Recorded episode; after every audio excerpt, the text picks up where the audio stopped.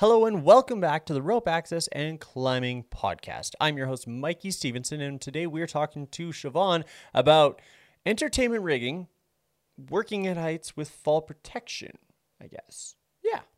All right. Well, if this is your first time here, please make sure to subscribe and follow us wherever you get your podcast. So stay tuned.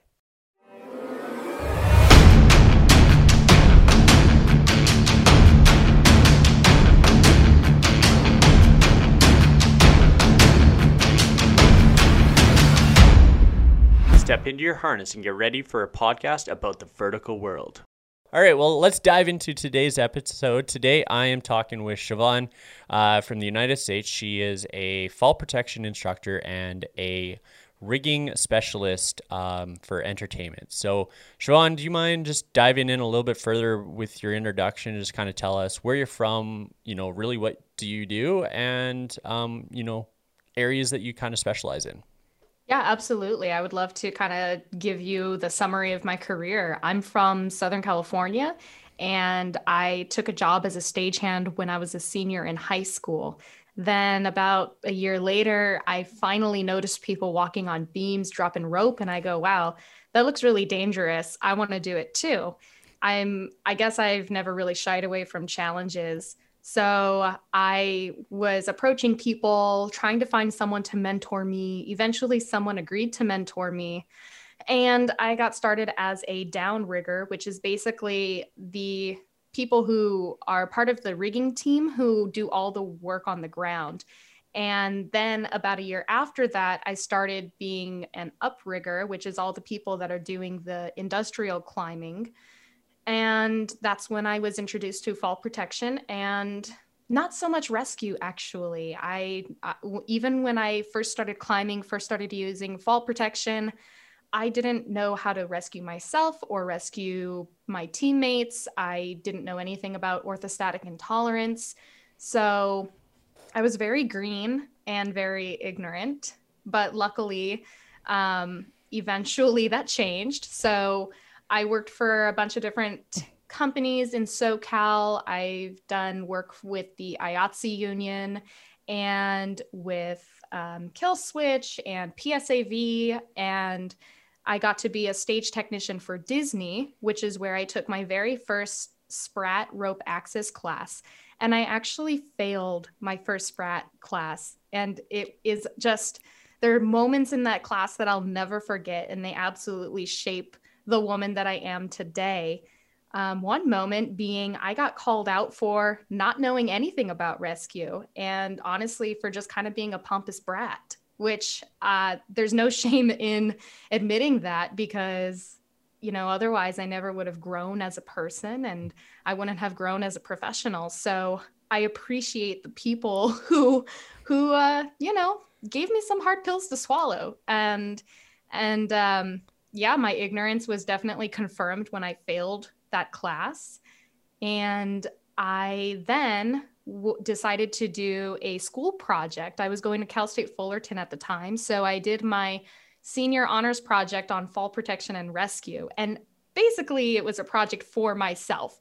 And, and I, I approached it from the angle of what do I wish I knew about fall protection and rescue you know, two years ago, a year ago, when I first started climbing, what is it that I wish I knew without relying on my mentor, which that's a whole other that's a whole other story. Um, maybe we'll unpack it later. I don't know if it's relevant to this podcast. But anyway, I did the project. There is a written portion of it, and there is a presentation portion of it. So I recorded the presentation and I uploaded it to YouTube, which is super awesome. I have like over 3,000 views to this date, and I've had lots of people asking me if they can use it as part of their rescue training. And it is about orthostatic intolerance and a little bit about first aid. So if you want to check it out, it's called Prolonged Harness Suspension.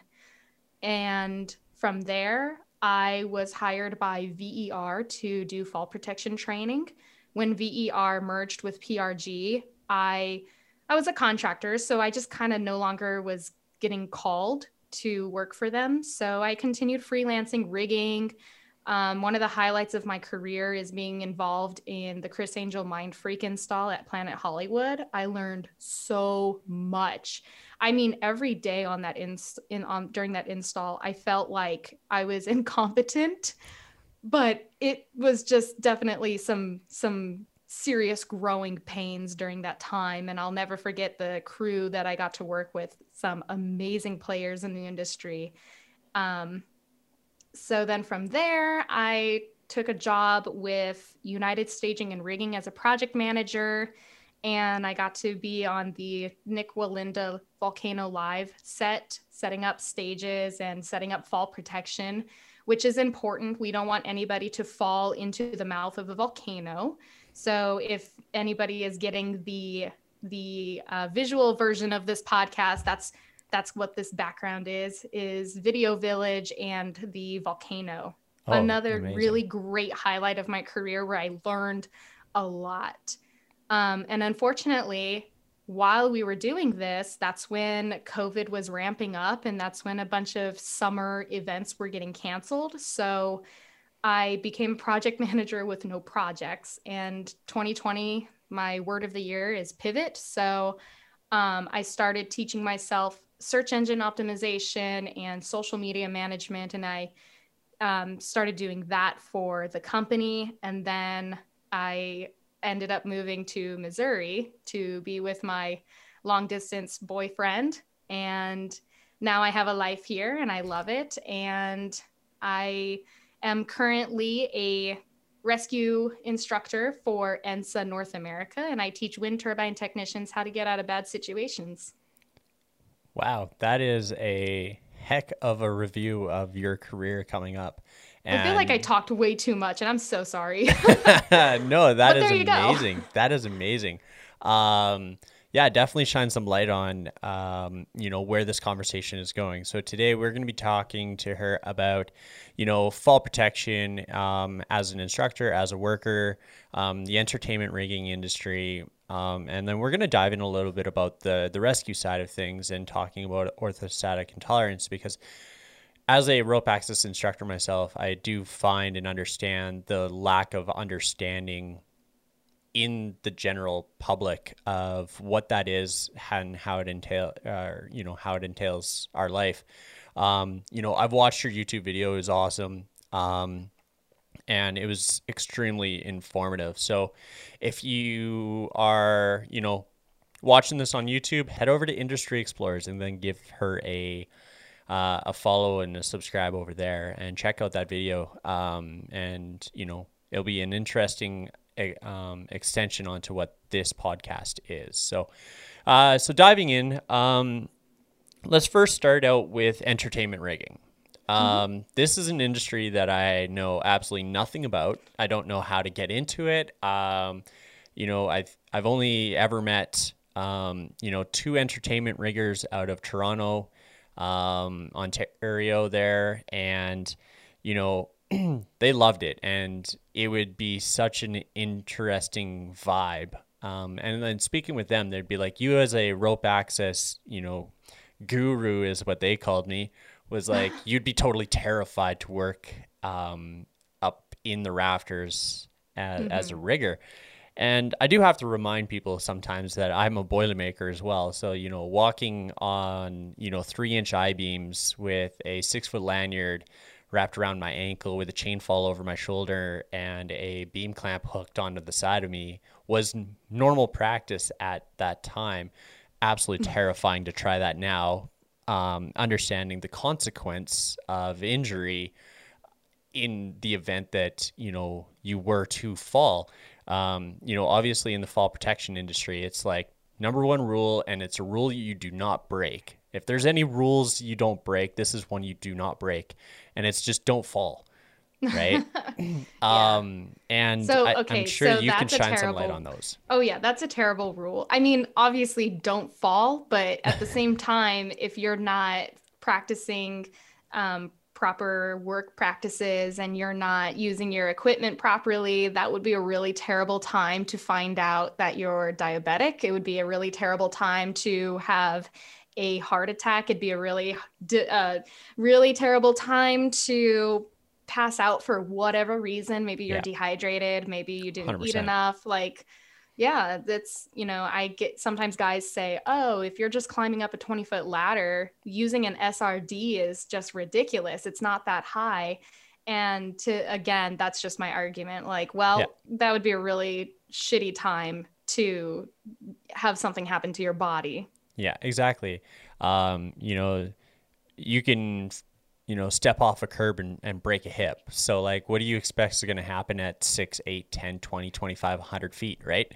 It only, the mm-hmm. higher you go, it's only going to capitalize the, the outcome of mm-hmm. the, the situation. So, you know, like nobody is, you know, you're not going to show up and at a, at a job site and be like, okay, I'm going to go work on this job. And today I'm going to have a heart attack. Like you're, yeah. that's an unplanned um, uh, attack. So, um, you know, having the PPE in order and the procedures and the right methodolo- methodology and mindset to ensure that you're safe is extremely important. Now, in the entertainment rigging, like, let's kind of dive into that just a little bit here. Um, when it comes to, say, somebody here wanting to get into entertainment rigging, what would be the f- that stepping stone for that person that's like, hey, like that sounds fun.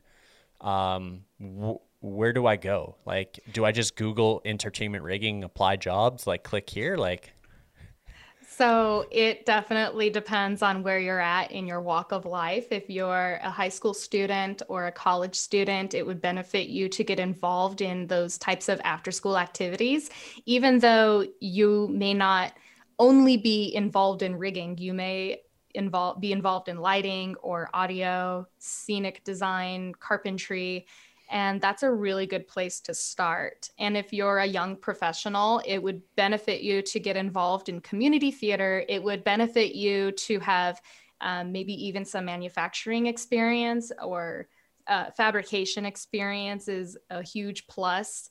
So just having a working on a skill or a trade and getting involved if if you can get involved in theater or in entertainment in any way that's like a good place to start starting off as a stagehand. When i was a stagehand basically what that meant for me was listening to someone tell me where to push a box on wheels. Foh front of house. Where is that? This is an arena. What does front of house mean? All the way on the other side of the arena. Okay push the box over there okay, you see these colored um, connectors. I want you to plug them into each other, but make sure the colors match. Okay. okay. And it's just a lot of listening to direction and, and, you know, just doing what you're told. And when you are even just doing a job like that, it's, it's, being a stagehand is like an entry level position, if you will. And you can that's a great way to get exposed to the different facets of entertainment. Mm-hmm. and when i was starting out i would ask questions like what is this connector called? What do you call this one? How is this connector different from this one? What is this cable doing? What is that cable doing? How do you get the machines to talk to each other? And i honestly entered the industry thinking i was going to pursue um, lighting design or um, I thought I would become a, a lighting programmer. But then I, when you're surrounding yourself with these communities, then you have access to different people. So I think another good piece of advice that I have is just trying to get involved in these conversations. Just meet as many people as you can because eventually you'll talk to the right person who will um, point you in the right direction, share a job opportunity with you, share a webinar with you, share a in-person course with you. Anyway, so so yeah, just get in, get involved in these communities at any capacity and ask questions. Ask as many questions as you can and then from there one thing will lead to another. And your journey may not look like mine.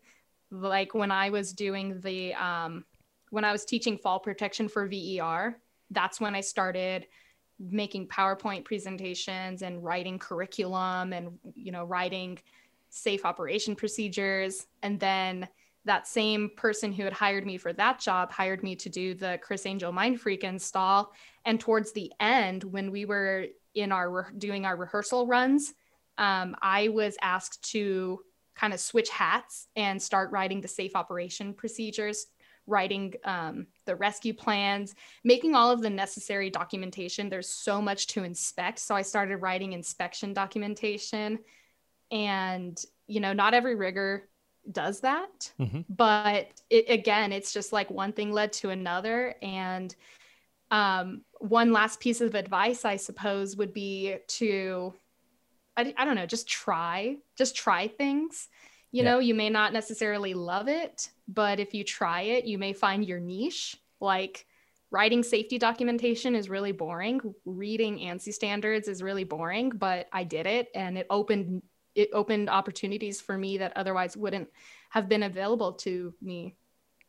Yeah, absolutely. Um, and you know, it's you know, like you said, and uh, you know, standards. That's definitely something that everybody hates. It doesn't matter who you are.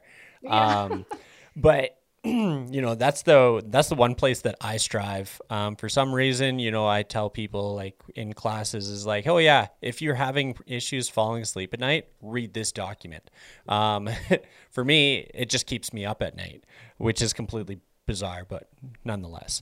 Um, now, when it comes to like the entertainment industry, there's so many different facets, and that's what I'm kind of finding here is talking to you about it is you know, you may go in as um, a stagehand and just kind of a general laborer for that job, but you know, you said it may fester into something that you totally didn't in expect. So you could go mm-hmm. lighting production, you could go audio, you could go video, you could go fabrication, automation, automation yeah, fabrication, um, you graphic design.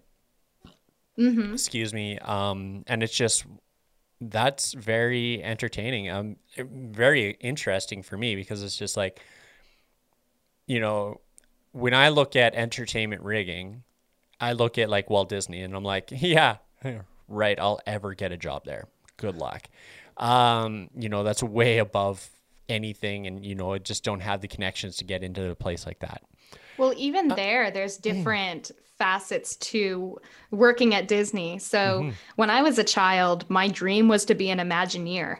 What does that mean? That means a lot of different things. Imagineering could be research and development, it could be uh, engineering, it could involve um, carpentry, it can involve, gosh, I don't even like making the artist renderings what and, and there's different mediums in which yeah. artists are needed right you could be a painter you could be a graphic designer you can be a I'm gonna just butcher. It's like a like a clay artist. Like oh, okay, yeah. Build model like clay yep. models, clay modeling. Yeah, yeah. Um, and so the thing that really inspired me was again growing up in SoCal. My family and I went to Disney pretty often, and when I was about 12, that was the 50th anniversary fireworks show and I loved how everything was perfectly in sync with each other. I mean, even the blast of the fireworks seemed to be in sync with the sound. And I loved every single aspect of it. I was one of those kids that always like looks behind me to see how the mechanics of the ride work. Yeah. So I didn't know what Imagineering really meant for me, but I tried my darndest to to research and figure that out. So eventually I became a stage technician at the Disneyland Resort. That's not in that's not Imagineering, but I got to be part of the company and and when you are in the technical services department, there's different venues that you can work for. You could be a lead at one venue, you could be a general manager at another venue, you could have um, a temporary salary assignment. You could be like an assistant technical director. You can become a um, different different kind. There's like different kinds of management positions. There's also um, you could be an operations manager. So the person who invited me to take the Sprat course at Disney mm-hmm. was a I don't know his title exam exactly, but essentially he was in in charge of the rigging operations at the park and that involves, you know, mostly maintenance and it can also involve installs. So uh, during my time at Disney, Star Wars was just, you know, they were building it. Right.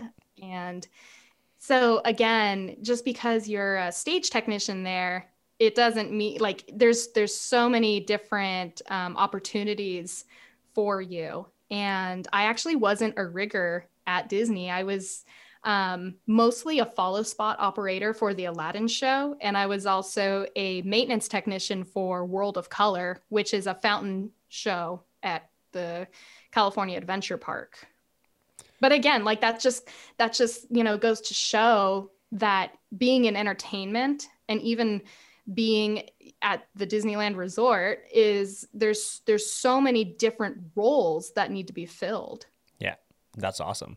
Um, all right. So I guess one question that I have uh, on the uprigger side of things um, would be how has the culture changed um, from the time that you got into it, um, where you started on the safety side of things, to the time that you stepped foot in the Sprat course and got called out for the lack of knowledge to where it is today um, and the rescue methodology. Like, from my understanding of, of this conversation, is when you were in the early days of your career, rescue was an afterthought, is something that people really didn't think about, didn't take into account, or even really consider you got slapped in the face in your Sprat course, and kudos to the instructor that had the nerve to c-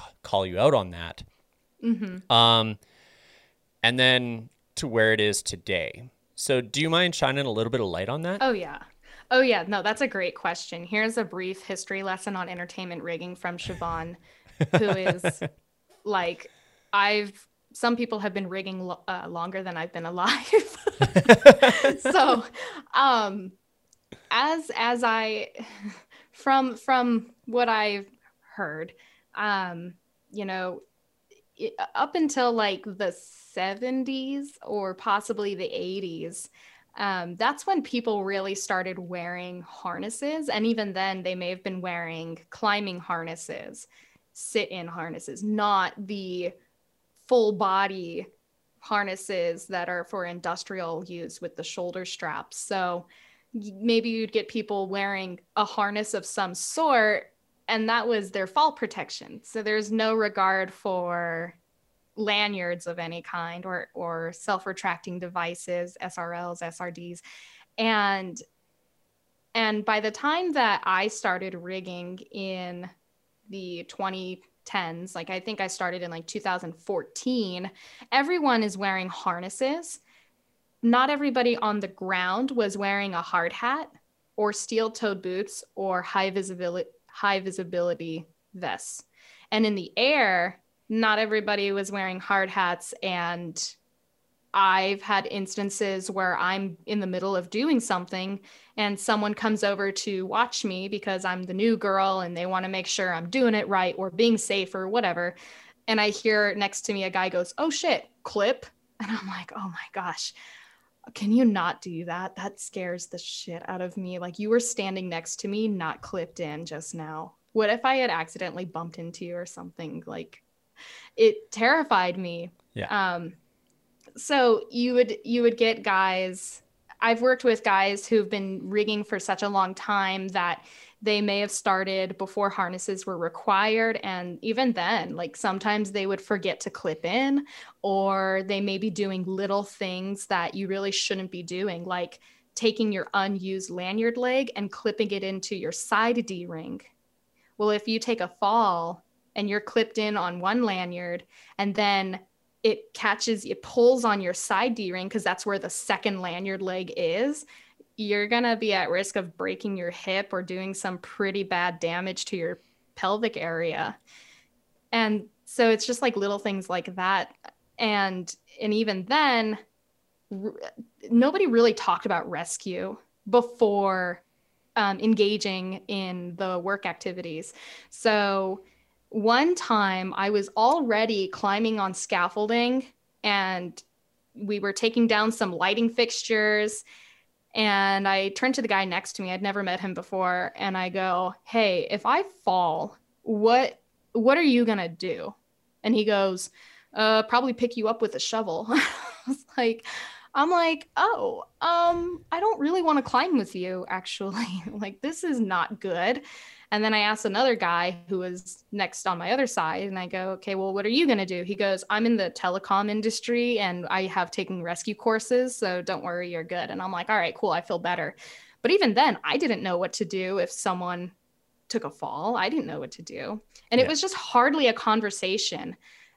Fast forward a few job sites later, and I'm on this rigging crew and we're we do our safety brief before starting the work and the lead for the day goes, "Where's the rescue kit?" And every or what he goes, "What's the rescue plan?" And everybody just starts laughing at him. And he goes, "No. Where's the rescue kit?"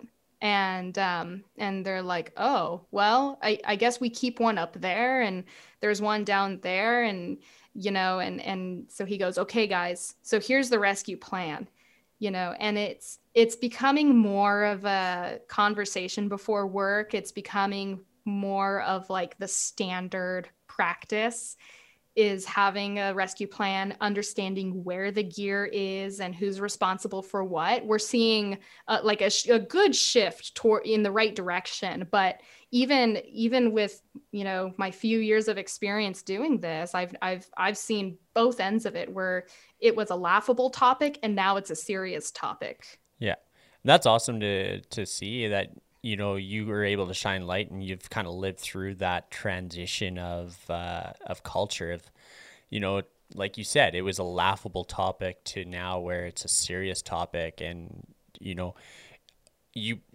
I, I would say that a big part of that for you to be more acknowledged to it is the fact that you got called out on it at one point mm-hmm. and now you're just that much more aware of it to be kind of you know, prone to ask the questions and stuff like that. So obviously the rope access side of things did complement that support of thought process for you.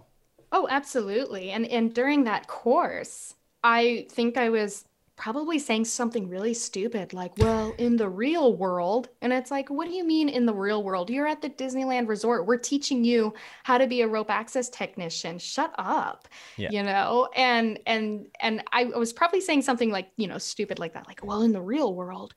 Um, and that's when the instructor goes, What's your rescue plan? And I'm like, I don't know. We have this stick and you're supposed to use the stick to rescue someone. And he goes, You don't know what your rescue plan is, and you're going out there and climbing around and just engaging in all this activity. And I'm like, well, yeah, you know, like, and that was that's I'm just kind young of like stupid. Leave me alone. I'm just young and stupid. No, that's but that's how that that's how that moment went, you know. Yeah. And the stick, by the way, is you know the Rollgliss. It's the DBI Sala Rollgliss. Yeah. that's what that's the stick that I was talking about. I don't even know what it was called. Um, and there's there was another time where I was asking about the rescue plan, and I asked this guy, "Hey, what's the rescue plan? Because I'm climbing up there with you guys and I want to know. And he goes, yeah. You don't need to know the rescue plan. And I'm like, Huh. Well, if something happens to you, you're going to want me to know what the rescue plan is. I'm yeah. not here to challenge your authority or your experience because, uh, you know, you've been doing this longer than I've been alive. But I still, you know, it's not a guarantee that the new guy is going to be the one to fall. You know, no, absolutely. someone who's experienced, you know, you never know when we are loading out a show at night after a concert mm-hmm. and this is and if you're doing something in an outdoor amphitheater oftentimes condensation will build up on that steel and it becomes very slippery. So oh, yeah. even if you're experienced you you know you you may slip. Oh yeah. So i go yeah i would like to know what the rescue plan is. And he goes fine.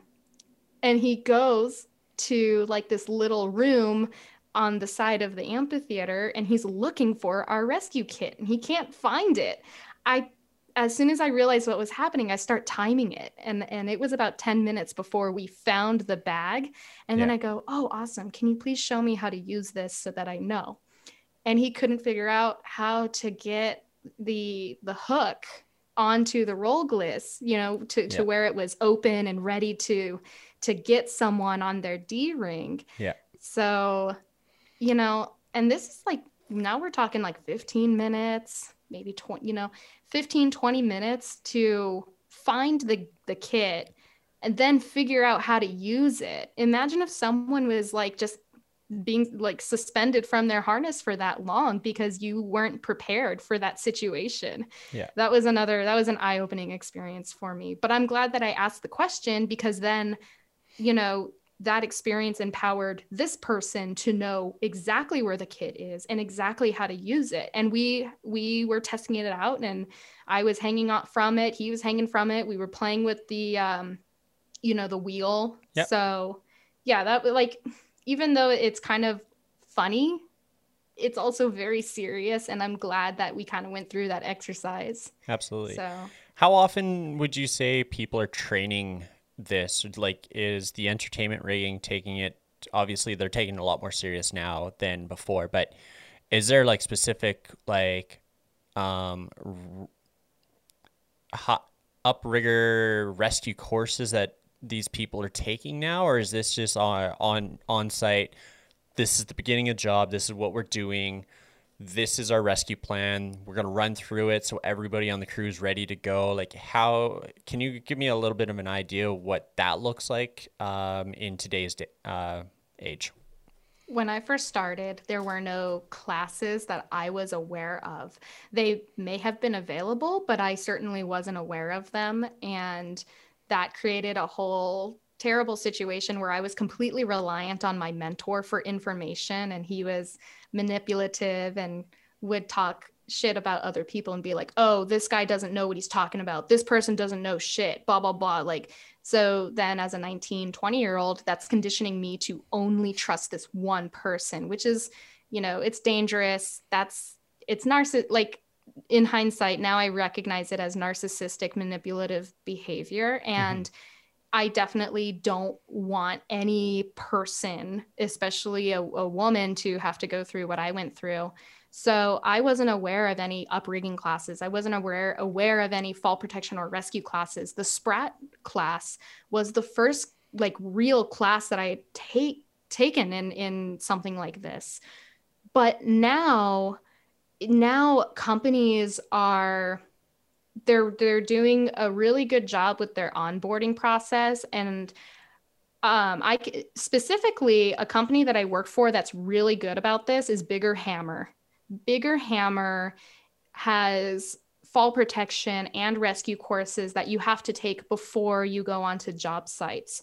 And you know, I I think that's awesome. I feel like I'm seeing that more and more in this day and age. I, it's funny saying day and age yeah. because it's not like this timeline is very long. Like yeah, exactly. I started doing this in 2014 and now here we are in 2021. That's not right. a very long time at not all. Not a very long time, but um, a lot but, of transition. But I, yeah, yeah, yeah.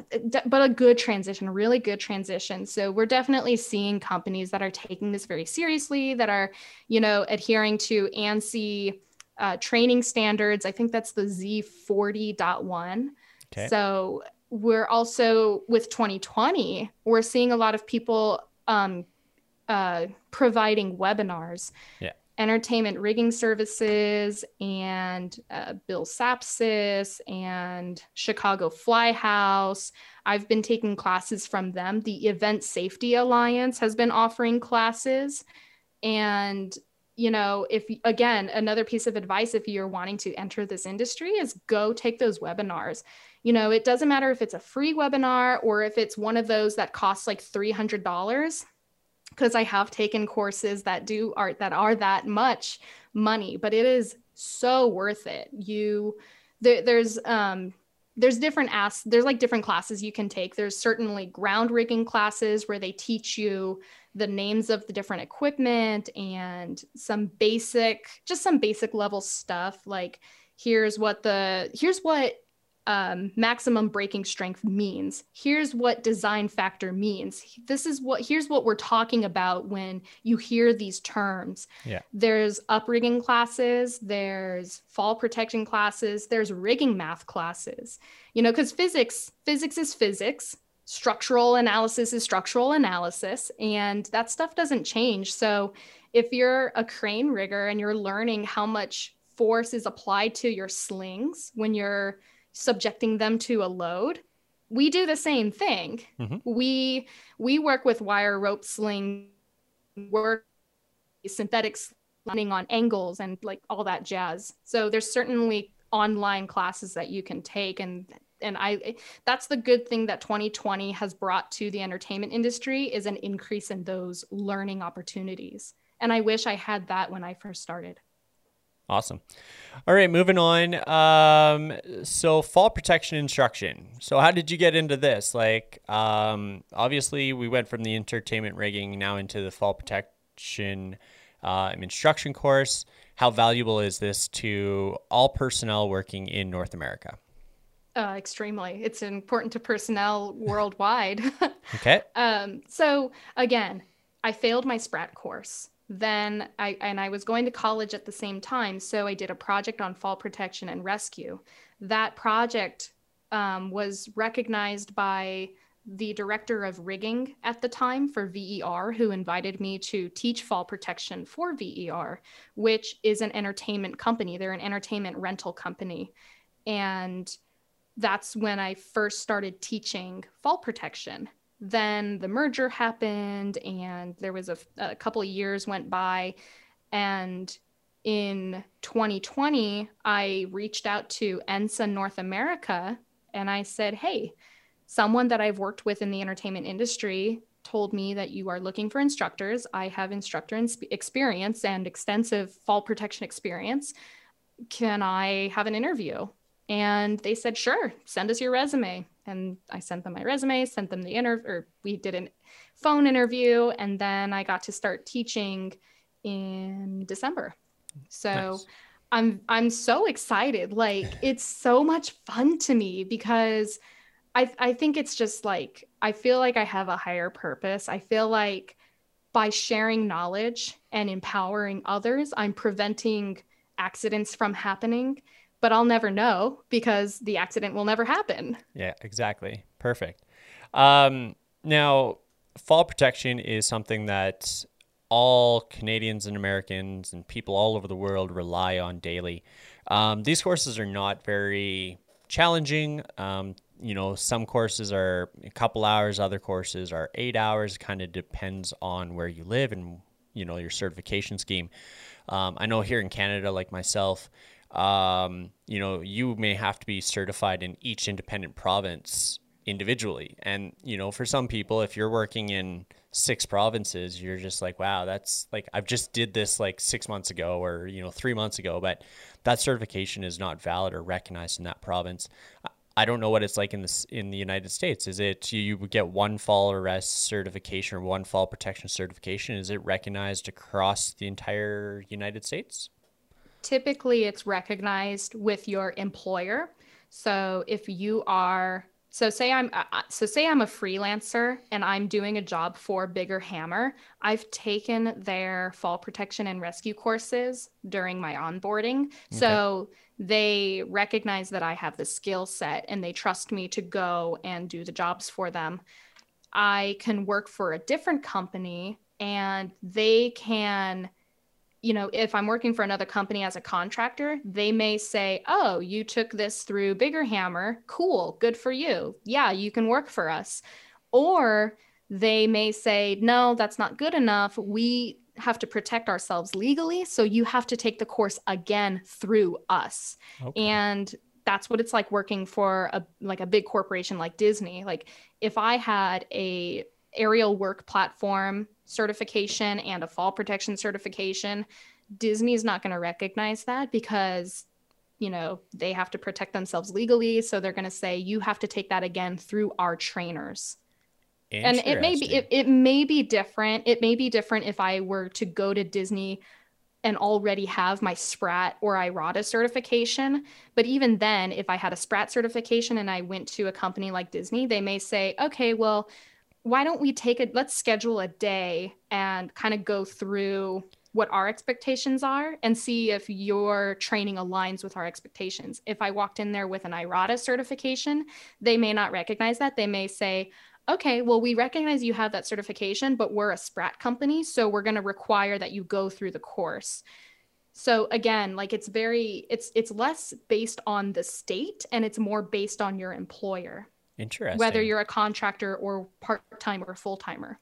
Interesting. That uh, that's never been explained to me like that in the United States. I, I genuinely didn't know so how it worked there. So, um, yeah. So if you go from six different companies, you may end up having to go through the training six times that year.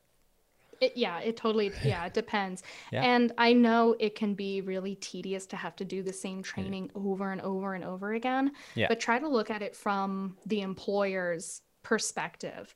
Like 100%. if like okay say say you're looking for a babysitter for your kid you're not going to just trust someone that you don't know to babysit your kid you're going to want to vet them you're yeah. still going to want to interview them you're still going to want to figure out if they have like a first aid certification or you're going to want to make sure that they are meeting your expectations as a parent. Same thing with a company. They want to make sure that you are meeting their expectations. And training can be different. It can fluctuate a little bit between companies, mm-hmm. but if you know we have to adhere to OSHA standards, we have to adhere to well, you don't have to adhere to ANSI standards, but most people do. Yeah.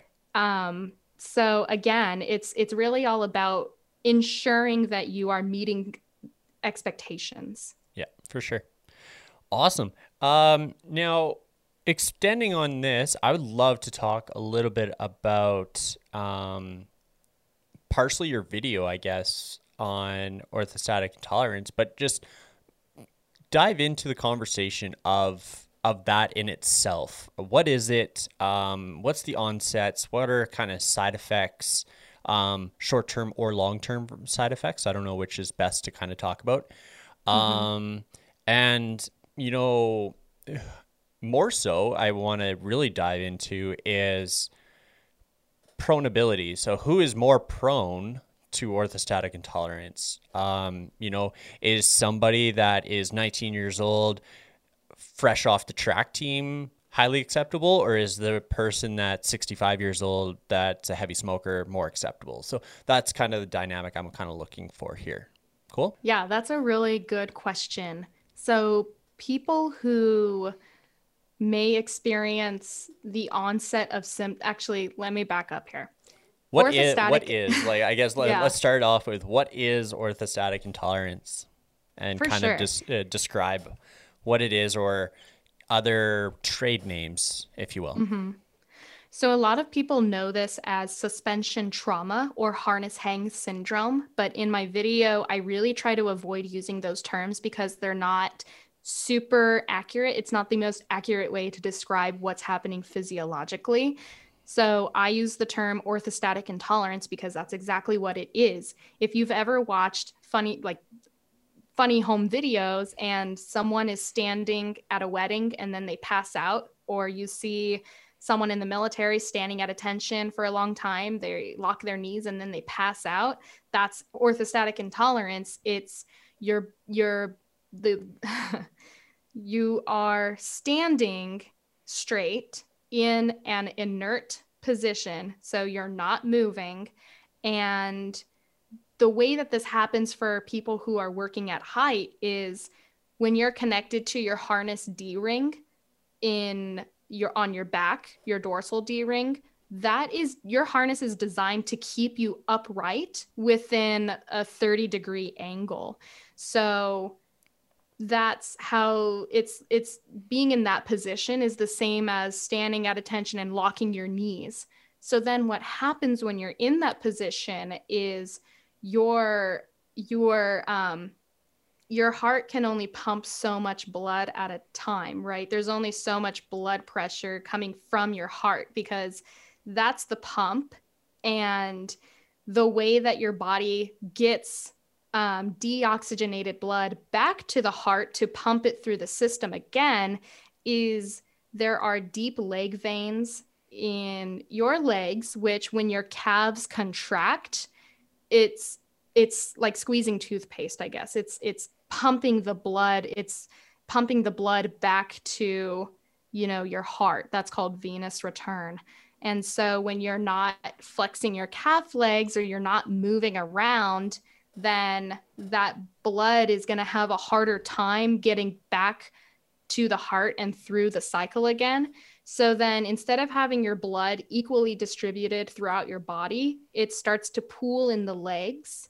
And then your body wants to pass out because when you pass out, you get into a horizontal position and you're not fighting gravity. So then the blood is able to return back to the heart and you know get d- distributed to your tissues and your vital organs and your brain so some of the symptoms that that you may experience include dizziness um, your vision may may be fuzzy or go dark like it's basically the same symptoms that you experience if you're about to pass out if you've ever experienced what that's like um, so, some ways to manage that is by staying calm. If you can flex your legs, do that. If you've got suspension trauma straps, you know, step into that. If you don't have trauma straps, then try to find something else that's on your rig. Maybe you've got a sling that you can use and rig it up to you somehow. If you've got a structure nearby, try to stand on or against the structure. And that's, you know, that's like like a good good scenario but if you're already passed out then you can't manage orthostatic intolerance that easily so then you become susceptible to hypoxia which is a lack of oxygen going to your brain mm-hmm. you may suffer from rhabdomyolysis which is when the tissues in your muscle break down and then that breakdown enters your bloodstream which is bad but I will say that with rhabdomyolysis, that process takes about four to six hours. So, yeah, really what I think you're trying to prevent is hypoxia. So, what else? I did I oh, and people who are more so the so the way that you delay the onset of symptoms again is by flexing your calf muscles and staying hydrated and making sure that you are getting enough nutrition in your body. Um, and let's see, I think, if I'm remembering correctly, gender doesn't really affect the onset of symptoms. Your level of experience, your level of climbing experience also doesn't affect your your susceptibility to orthostatic intolerance. Okay. So, someone who's been climbing for one year could be just as susceptible as someone who's been climbing for 19 years. Really, I think what it comes down to is just your like your level of not I don't want to say your level of athleticism.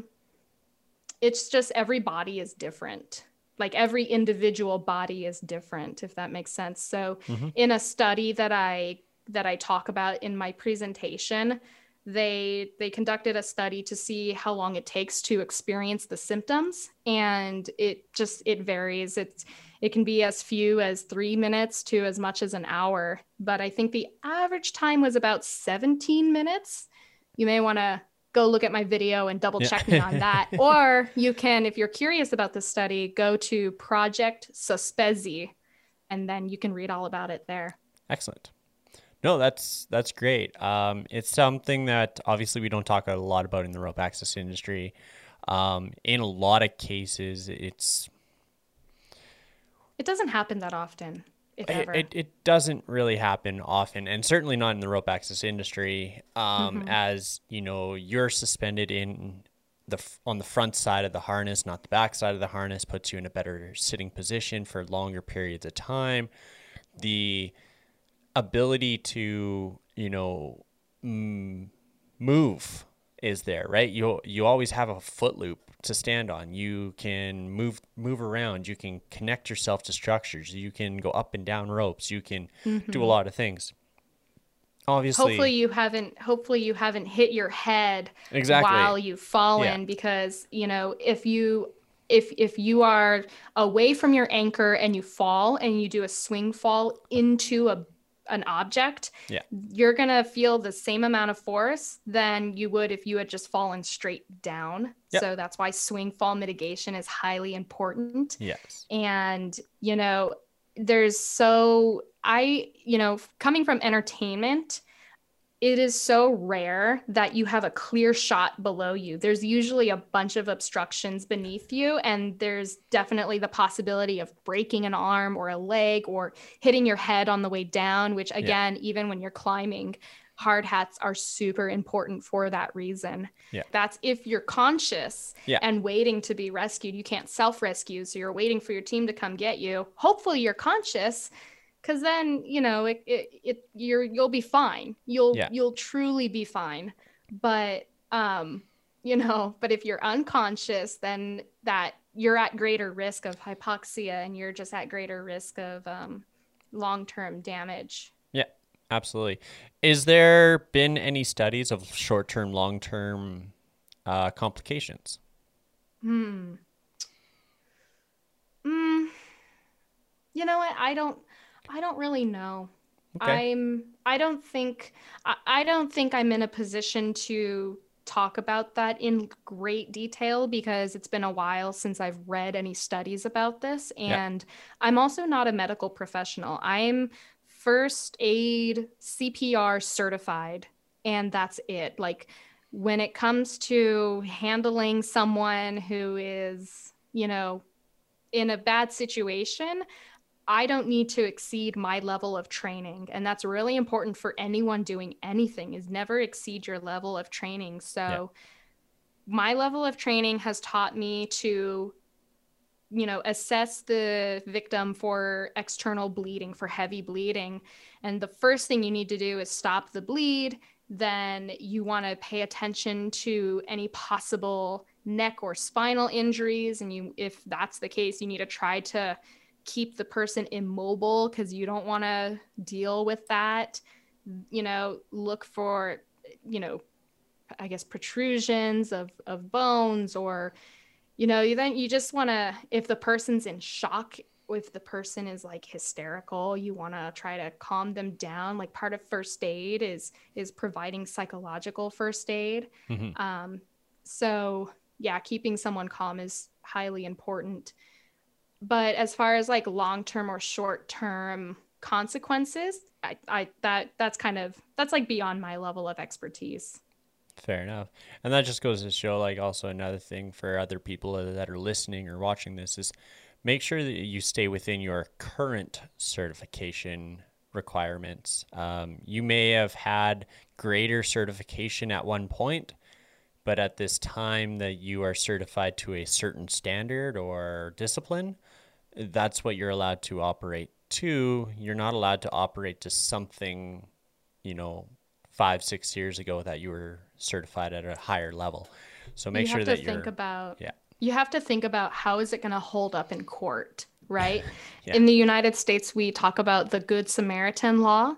Um, so when you are going through first aid training, something that is extremely important is consent right? You need to have consent to to administer first aid on someone. So if they're conscious, you know, the Red Cross trains you to approach them and say, Hi, my name is Siobhan. I'm trained in first aid through the American Red Cross. I've noticed that you seem to be feeling ill. Can I assist you? And that is something that they really drill into you. Yeah. If someone is choking, um, then you know there's like the universal sign for i'm choking. You know usually people will put their hands around their throats. Even in that instance you have to say hi my name is siobhan. I'm trained in first aid through the red cross. I you seem to be choking. Can i assist you? And you know hopefully they nod. hopefully they nod and you know but i mean yeah so yeah. then you can do the Heimlich maneuver. Or if someone is unconscious and they're non responsive, you still have to go up to them and, and tap on their shoulders and be like, hello, hello, hello. Are you okay? Hello, hello, hello. And then if there's nothing, it's assumed that they need help. So yeah. then you go through and, and do what you were trained to do. And that's like the Good Samaritan law is supposed to protect you in those situations. So unfortunately, one of um, one of the guys that I know at ENSA has been in the situation where a woman was choking out at the airport and he goes to help her and he's feeling proud of himself, thinking, Yes, I did a good thing. And she just turns around and like berates him and is yelling at him for putting his hands on her. And unfortunately, there are people like that out there. And that makes me really sad because it makes people not want to be good people. Um, but when all is said and done, you know, it's just important to think about like, well, how is this going to hold up in court? If I have advanced training from six years ago, but that certification is no longer valid, and I'm, you know, testifying, and the judge and the judge or the law or the attorney or whoever says, well, why did you do that when your certification is expired? What if what if there was new research that came out within you know in in the time that you didn't have that certification and you didn't have the most up-to-date training you know then you don't really you're not going to have a good case. So that's just a very important thing to think about when you're doing any kind of at height work or any kind of rescue work. Absolutely. Cool. Well thank you very much for chiming in on that. Um, excellent. So, is there anything else you'd like to add? That's all I kind of have for today. So, Oh gosh, I mean, I love answering your questions. I could talk about this forever. um, I will say that, you know, coming from entertainment rigging, I've never been in a wind turbine before. And it's kind of amusing to me that now I'm teaching wind turbine technicians how to get out of bad situations. So, I'm asking my class, like, hey, what's the nacelle? What's, you know, what is it like going into the blade? How do you do this? How do you do that? Because when I ask the students these questions, they're helping me be a better trainer and understand the context in which I'm training these principles. Mm-hmm. But it's the same across the board. You know, fall protection is fall protection, rescue is rescue um, a confined space is a confined space no matter where you're at. So um, yeah i think that if you are if you're an employer and you are looking at a resume and they may not have you know experience doing what you do like you're looking at a at a resume and someone wants to be a wind turbine technician but they come from entertainment rigging well, I think you should still invite them to an interview because you should ask them what their experiences have been. Because again, it's the same. Physics doesn't change, fall protection doesn't change just because you're in a different industry. Um, if you are hiring a crane rigger or someone wants to be a crane operator, then but they come from entertainment rigging, that you should still you should still just invite them to an interview just to you know ask them more questions about what they're about and what their experiences have been because it is a, a very unique industry and there's there's so much that you have to know when you are part of these big entertainment installs and it is it is a, a very unique industry and some of the hardest workers are in these industries so i highly highly invite people to get to know entertainment industry professionals especially since a lot of people had to pivot doing, you know, from entertainment and pivot into something else yeah. uh, due to COVID. So, yeah. Uh, the entertainment industry was heavily affected by uh, COVID. Um, and, you know, for the foreseeable future, we'll be dealing with this. And there's going to be a lot of people looking for work. So, you know, if you are a individual in the rope access or industrial industry and you have somebody from the entertainment industry looking for work, hey, just pick up the phone, give them a call, just chat, kind of get an idea of their background. This is obviously giving you an idea talking with Siobhan here of, you know, the diversity of these people that have been on big productions um, and just the, you know, the general consensus of understanding of you know rescue procedures and and you know being safe at in a work site. Um, and it may not be in an industrial site necessarily or commercial site, but you know they deal with a lot of big industry um, aspects, and you know they could definitely be somebody that could um, help benefit your company moving forward. Absolutely. I have a live stream series on my YouTube channel called Industry Explorers, and you can find Industry Explorers on Facebook, Twitter, LinkedIn, and Instagram. My goal with this brand is to help empower students, educators, and career changers and in um, show them what career opportunities are available and how to thrive in those careers and industries. So if you are a career changer, I, I invite you to check out my platform. And I love inviting guests. And the reason that I host these live streams is because it allows me to have the audience ask questions. So, if you are interested in becoming a wind turbine technician, I'm going to have someone who talks about that industry and how, you know, the certifications that are important. And I invite you to stay up to date with these live streams and ask the guests questions live.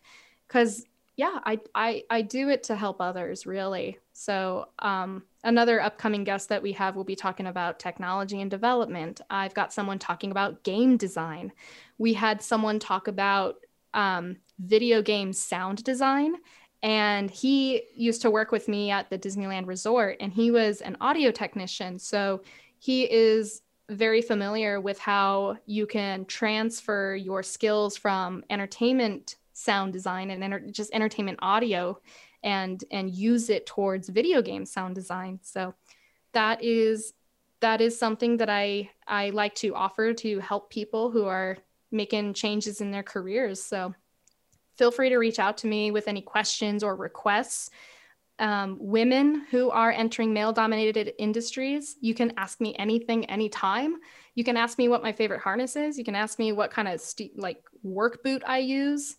It's, I love those questions because, again, when I first started in my industry, I had a manipulative mentor. And unfortunately, like I no longer talk to this person, but I just I don't want my experiences to happen to anybody else, male or female. And I invite anybody to reach out to me anytime. I am most responsive on LinkedIn. You can find me at Siobhan Colleen. Excellent. Thank you so much. Um, it's been a pleasure chatting with you and kind of getting an idea of a new industry that I'm not familiar with. Yeah, likewise. Cheers. All right. Well, thank you, Siobhan, for that all right. Well, thank you very much, Siobhan, for that conversation. That was awesome. Uh, definitely enlightened me on a couple different things, much like the um, orthostatic intolerance. It's definitely something that I'm not an expert in, that's for sure. But yeah, it's also good to kind of get a different perspective on entertainment rigging. Obviously, I'm not in that industry. Um, and I have so many questions and so many kind of like what twos and what's it like and all that sort of thing. So definitely thank you very much.